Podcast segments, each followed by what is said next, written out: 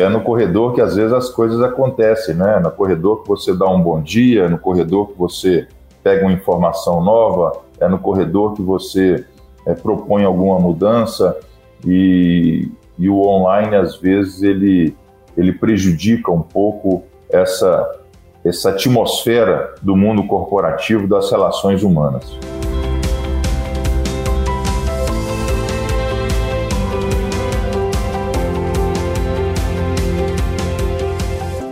Olá, seja bem-vindo ou bem-vinda aqui ao nosso Caminho Corporativo e hoje nós contamos com a presença do empresário Sandro Gonzalez, autor do livro O Valor das Pessoas, Gestão Humanizada pela editora Hábito. Tudo bom, Sandro? Obrigado pela sua participação aqui com a gente. Tudo ótimo. Bom dia, prazer participar com vocês aqui desse programa. Muito bom. Ô, Sandro, para começar aqui o nosso bate-papo, é, eu queria te perguntar o seguinte: uma pessoa hoje, para ocupar um cargo de liderança, ela precisa ser uma pessoa bem quista pela equipe? Ou seja, a equipe precisa gostar dessa pessoa? Com certeza. A, a capacidade de, de inspirar as pessoas, a capacidade de promover o futuro das pessoas, a capacidade de impulsionar as pessoas, são alguns fatores que que levam a essa admiração. É, eu trocaria esse termo aí, não é que ela seja benquista, mas ela necessariamente precisa ser admirada. Né? O líder que não é admirado é um líder que, que não consegue ter, criar sinergia com a equipe, que não consegue é, trabalhar o melhor potencial da sua equipe. Todo mundo quer seguir alguém ah, seja no âmbito familiar, né? veja bem a nossa primeira, quem são os nossos primeiros líderes, os nossos primeiros heróis, as nossas primeiras referências, são os nossos pais. E, e em algum momento a criança tem o pai como, como seu herói. E à medida que ela vai crescendo e vai se desenvolvendo, ela vai descobrindo quem é de fato o pai, quem é de fato a mãe. E e a admiração ela é fundamental para pro, promover a proximidade e, e, e, essa transferência né, de, de valores e de futuro. Na sua opinião, é, é possível a gente identificar um comportamento diferenciado nas corporações, de uma maneira geral, que já mergulharam na quarta fase da Revolução Industrial? O que, que isso mudou no relacionamento dentro de uma empresa? Eu acho que é possível sim. Né? No meu livro, eu, inclusive, falo dessas competências da, do líder é, 4.0, né? dessa, dessa indústria que, que, que, que se faz presente hoje nesse mundo globalizado, nessa tendência de, de progressista é, na formação desse, desse modelo de liderança. É, então, eu, eu eu digo que as competências que nos fizeram, as competências de liderança que nos fizeram chegar até aqui, ao dia de hoje, elas não são necessariamente as mesmas que irão nos levar à construção do futuro. Um líder não basta ele ter capacidade, né, a honestidade, a boa comunicação, o engajamento da equipe, essas são competências importantes, necessárias, mas elas são estruturantes, elas não são desenvolvedoras. E dentro dessas competências desse líder, né, que você me perguntou, e, essa, e acho que essa, essa pergunta ela é sensacional, é, porque as competências e aquilo que o mundo requer da gente enquanto líder, ela, ela ela é crescente, ela é progressiva e ela é flutuante. A cada momento da sua jornada profissional novas competências e novas, é, e, e, e, e, novas exigências, né? O mercado, não diria o mercado, mas o mundo impõe a liderança. E o líder precisa estar muito antenado nisso. Ou seja, o líder hoje, ele para ter a sua equipe, uma das competências que eu, que eu descrevo no meu livro, né? Essa, esse modelo de gestão humanizada, é exatamente a capacidade de, de inspirar as pessoas. Ou seja, é a capacidade de levar as pessoas a construir um futuro melhor. Ninguém quer seguir um líder que o líder chega para a equipe e diz assim: olha, o ano que vem vai ser dramático, vai ser, vai ser destrutivo, vai ser terrível, né? Acho, olha, nem sei o que, que eu estou fazendo aqui. Ou seja, é, deixa eu ir embora desse barco, deixa eu ir embora, deixa eu saltar fora desse avião aqui, porque né, as pessoas querem, querem construir o seu futuro. E o líder precisa ter essa capacidade de, em tempos de crise, e nós vivemos tempos de crise, é, endereçar o futuro e trazer esperança em relação ao futuro. Porque senão ele não vai conseguir conectar a sua equipe. Ô Sandro, no seu livro, eu queria aproveitar o gancho aqui do, do Heródoto, que ele mencionou a Revolução Industrial. Você comenta sobre propósito, né? E da Revolução Industrial que a gente conhece, que começa ali no, no século XVIII, não tinha essa coisa de falar de propósito. As pessoas vão lá, meu, vai lá e trabalha e ponto final. Né? Quando que começou a se falar, a se discutir, a se pensar sobre propósito? Fernando, eu acho que a questão do propósito ela não é nova, ela só tem tornado, ela, ela só tem assim é, sido construída sobre uma nova é, sobre uma nova perspectiva, né? A questão toda do planejamento estratégico que envolve as empresas, de missão, é, de valores, é, de, de é, estratégias, né? É, ela ela já vem aí desde o final do século passado é, tomando corpo. Agora eu acho que essa palavra propósito, ela, ela, ela, ela toma um entorno maior, né, e, e, e melhor agora de uns 20 anos para cá, onde as empresas começam a se preocupar em função daquilo que é uma própria demanda geracional dessa geração que agora entra e domina o mercado de trabalho, né, a geração X, a geração milênio, é, a própria geração Z também, é, é, ela é diferente, é, é uma, é, não, é, não é um juízo de valores o que é certo e o que é errado. Existia um tempo em que a gente, no pós-guerra, trabalhava pela sobrevivência, trabalhava para ter um salário para pagar as contas. hoje, a geração ela não está preocupada mais em pagar a conta, ela está preocupada também ter a sua remuneração, também ser bem remunerado, mas principalmente em saber se ela está construindo um mundo melhor.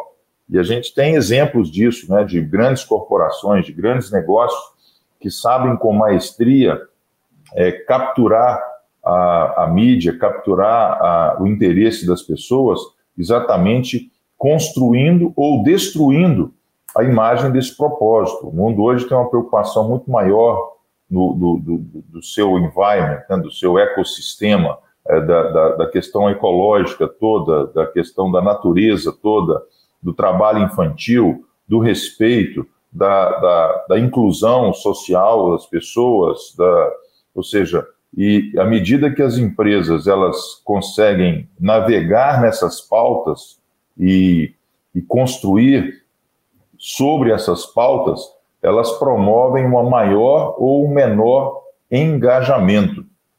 Eu te cito um exemplo. Né? Hoje, as fábricas, as grandes fábricas, os produtos, hoje, a grande maioria sai da China.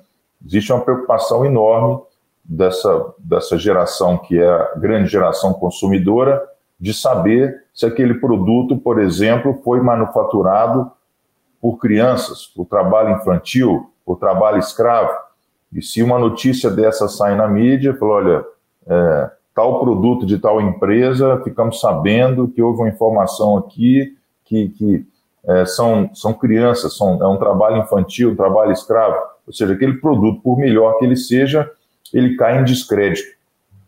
Então, é, é, as pessoas estão sim mais antenadas ao propósito, compram produtos ligados ao propósito. É, elas se assemelham ao propósito. É, isso nos faz nos conectar ou desconectar do mundo corporativo.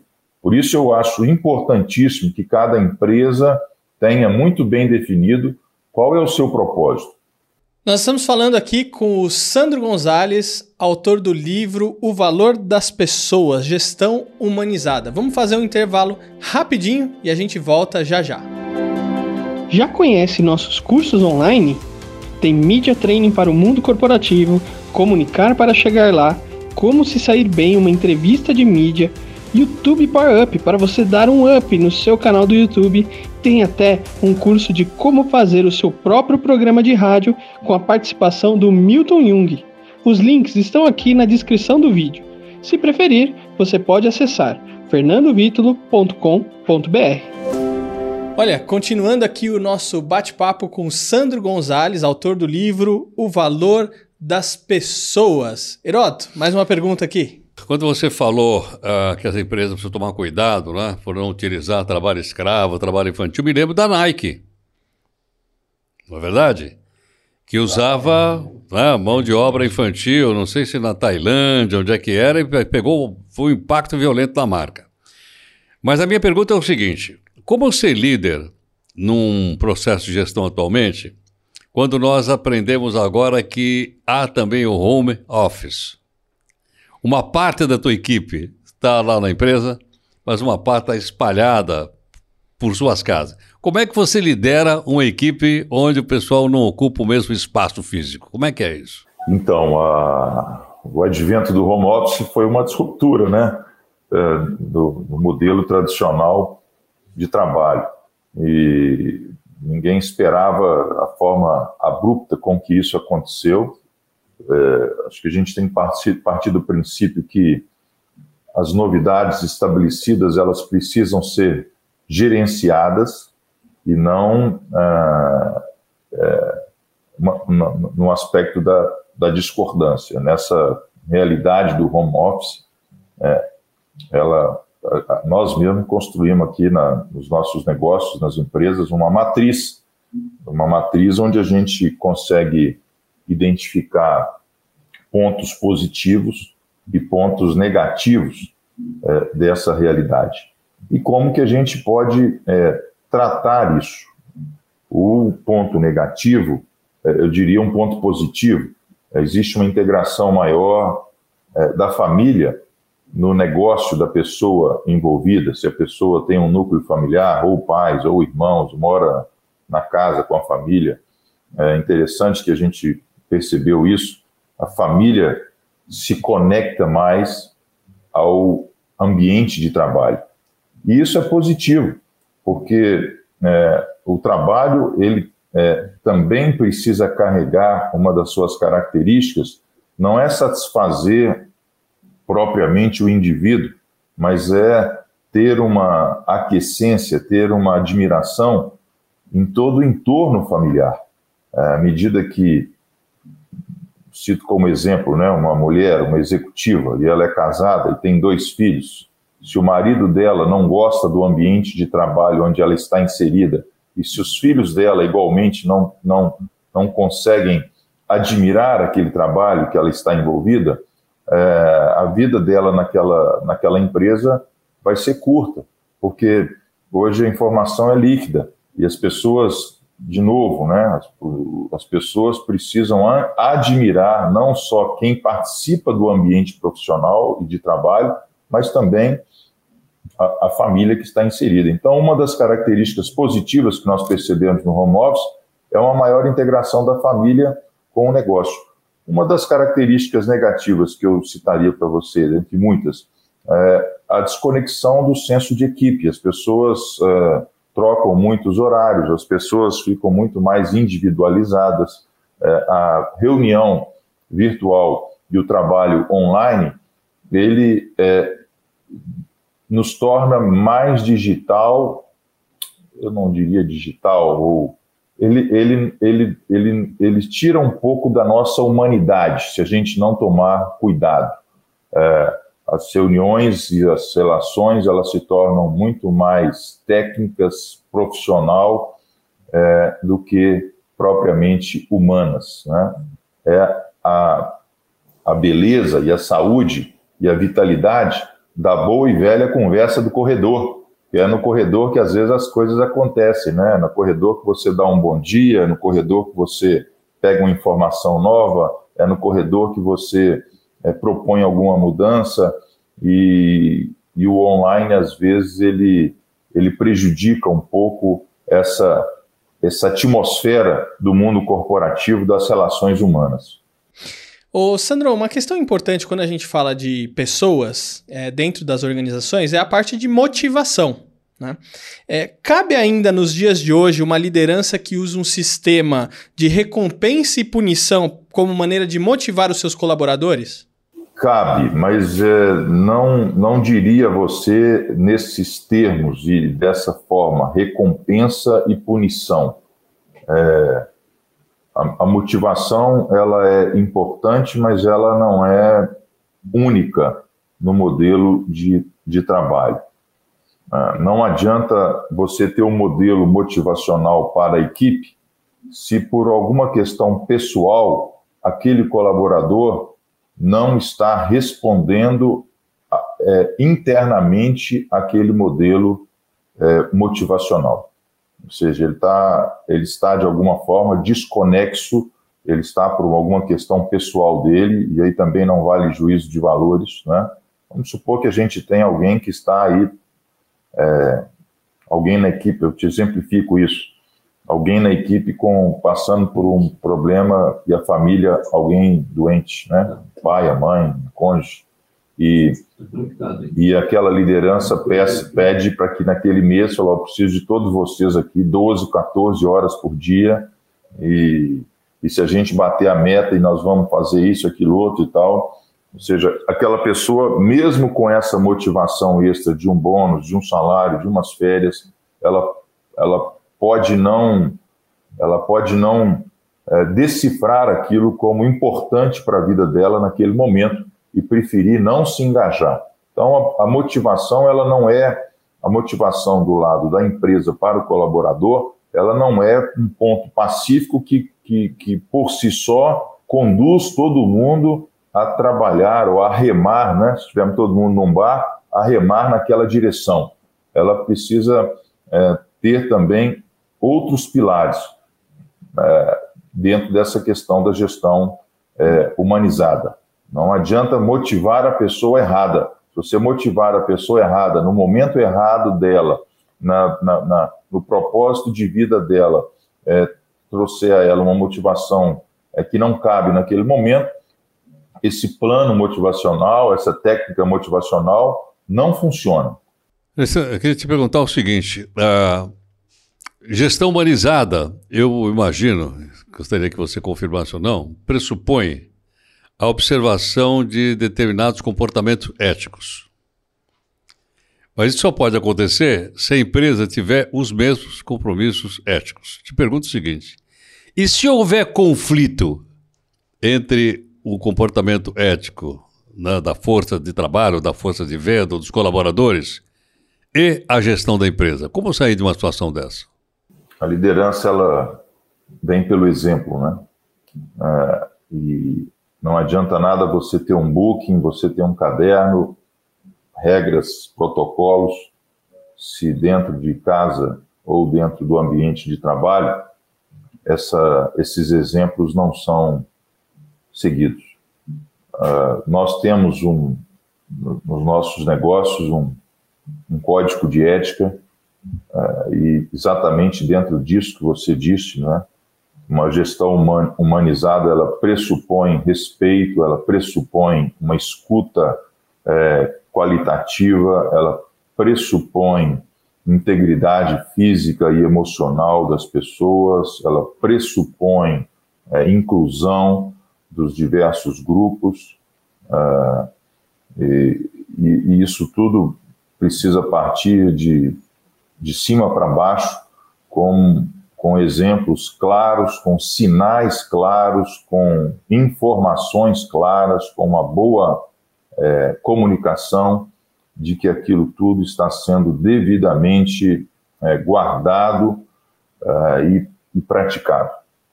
Se a gente tem um caso de, pelo que eu entendi da sua pergunta, não sei se é isso, mas se temos um caso, né, se uma realidade onde existem as regras e as regras são desrespeitadas ou a regra cabe para uns, mas não cabe para outros, e o exemplo não acontece, nós passamos a viver num, num ambiente de hipocrisia. Vou te, vou te dar um exemplo, só para um exemplo, não interrompendo. Né? uma empresa extremamente comprometida com o meio ambiente, é, leva isso para seus funcionários, seus funcionários até colaboram com isso, e, no entanto, ela produz garrafas plásticas que são jogadas no meio ambiente. E aí? Como é que nós resolvemos uma contradição como essa? Exatamente. É, ou seja, se, se a empresa não tem um alinhamento entre o seu propósito, os seus valores, aquilo que ela diz que faz é, e aquilo que ela está comprometido a fazer, ela gera um, ela gera um, um descrédito, né? As pessoas, uma, um, um, um nível alto de, de, de, de incredulidade das pessoas no propósito daquela empresa. Hoje, por exemplo, é a preocupação das grandes empresas de óleo, as grandes produtoras de, de petróleo no mundo. É, elas têm um. Esse é o business dela, é explorar petróleo. E você sabe aí, largamente noticiado pela mídia, os acidentes que existem né, na exploração, no transporte e na extração de petróleo do mundo, os malefícios que causa a todo, a todo o ecossistema envolvido. Qual é a preocupação dessas empresas? Elas vão deixar de produzir o petróleo? Não. Esse é o business delas, mas elas precisam evidenciar de uma forma tangível, sensível e com uma farta comunicação tudo aquilo que elas fazem para promover o ecossistema e para recompor aquilo que de alguma forma é, está sendo é, está sendo danificado com o próprio negócio delas, como também as mineradoras, como também a extração é, vegetal, eh, das, das, das grandes indústrias de papel e celulose. Ou seja, existem mecanismos, existem formas e ferramentas de, de, de, de, se fazer essa compensação. Eu acho que a população não quer que as, que as empresas parem de explorar petróleo, mas elas querem ver a contrapartida, o give back dessas empresas para a humanidade. Olha, o nosso bate-papo está muito bom aqui, mas infelizmente chegou ao fim. Nós falamos com o Sandro Gonzalez, CEO do Grupo Transpes aqui, autor do livro O Valor das Pessoas, Gestão Humanizada, um livro pela editora Hábito. Se você quiser conhecer mais e entender um pouquinho mais sobre o assunto aqui, que é o valor das pessoas, que o Sandro está falando aqui com tanto entusiasmo e com tanta propriedade. Sandro, a gente queria te agradecer aqui pela sua participação no Caminho Corporativo, viu? Muito obrigado, prazer meu participar com vocês desse canal tão significativo aí, né, para o nosso, nosso mundo de negócios. Parabéns, parabéns pelo programa, parabéns pela iniciativa. Né? Meu desejo é que vocês continuem carregando esses, carregando essas estratégias, carregando esse modelo de liderança que vai levar o Brasil a é, construir o Brasil do futuro que todos nós queremos.